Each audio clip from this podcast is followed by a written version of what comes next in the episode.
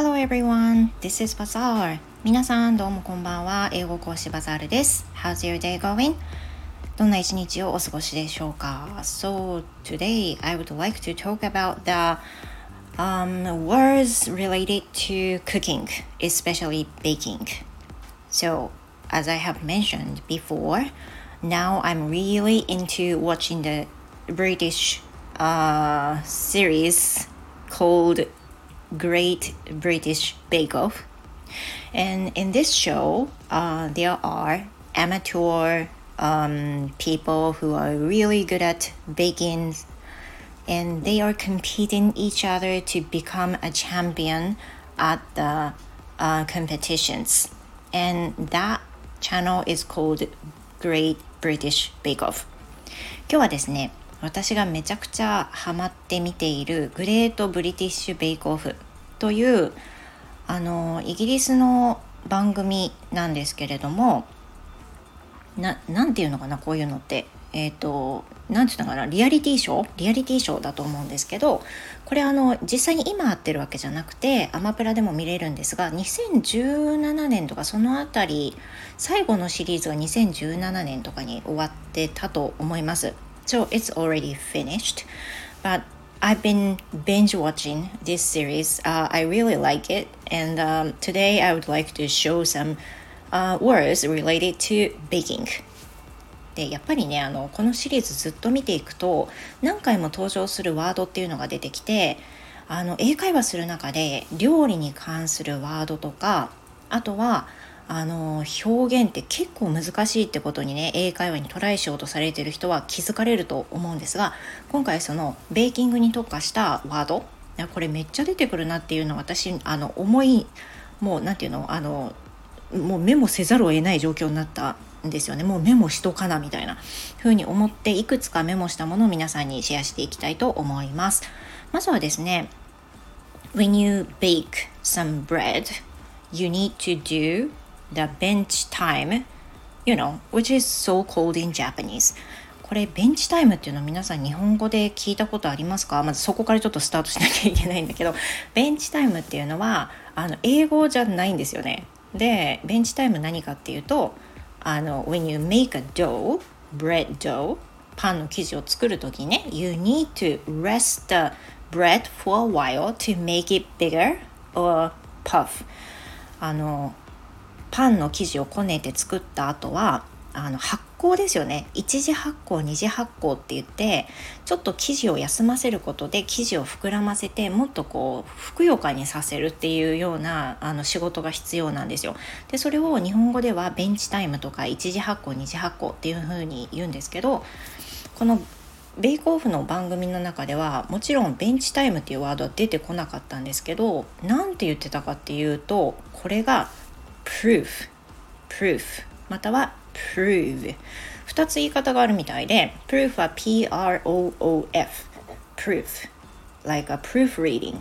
なんかそういうの言いますよね遂行とかね。であとは prove っていうこのどちらかが使われていて I need to prove for one hour とかいうふうなフレーズがあのよくね挑戦者の中で出てきたりとか。あとはえっ、ー、と proven fridge 発酵用の冷蔵庫に入れるとかねそういった時に出てきてました。ということでベンチタイムをする発酵させる発酵させるっていうのはパンの発酵の方ですよね。だから納豆を発酵させるとかそっちじゃなくてね。でその時には prove とか prove っていうふうに言います。それからケーキとかを作るとアイシングとかするじゃないですか。例えばねあの when you make some cinnamon rolls you need to add some icing which is called in Japanese. But, you know, uh, in English way, it says frosting. frosting. で、英語ではアイシングのことは frosting っていうふうに言います。これまあ聞いたことあることありますけどなかなかね英会話の時でフロスティングってパッて出てこないなっていうふうに思ったのでメモをいたしましたそれからあとはえっ、ー、と when you decorate the cake or some bread on it you're going to use a whipped cream. その後にホイップクリームを使ったりして絞り出しますよね。で絞り出しのことは何て言うか？これはパイピング。パイピング。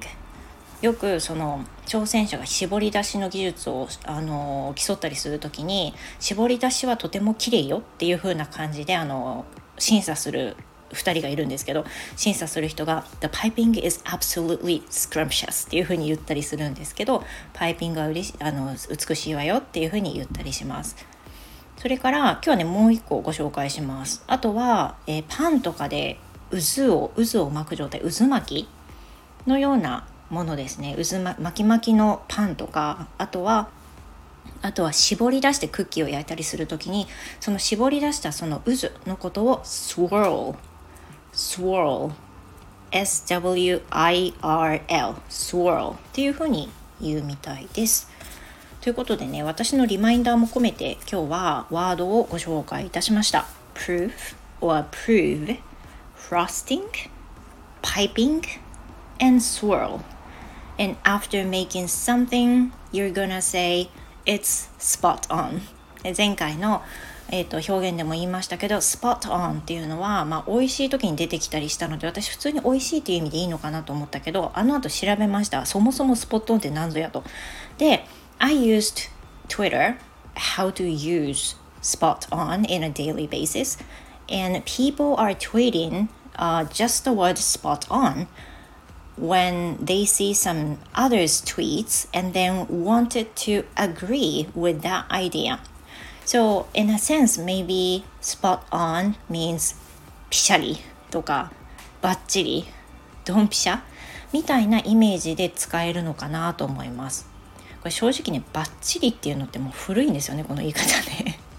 う何て言ったらいいか分かんないけどあのもうあのがっつり100%いいみたいな感じであのいわゆるツイッター用語でいうハゲドみたいなやつですよね。あの激しく同意しますっていう。これと同じようなワードでツイッターではスポットオンっていう風にして引用リツイートされてるパターンがありました。もうこのおっしゃる通りみたいな感じで使われていましたが、えー、ベイクオフの中ではその味のコントラストとかそういったデコレーションとか全ての組み合わせがもうバッチリだったよって意味で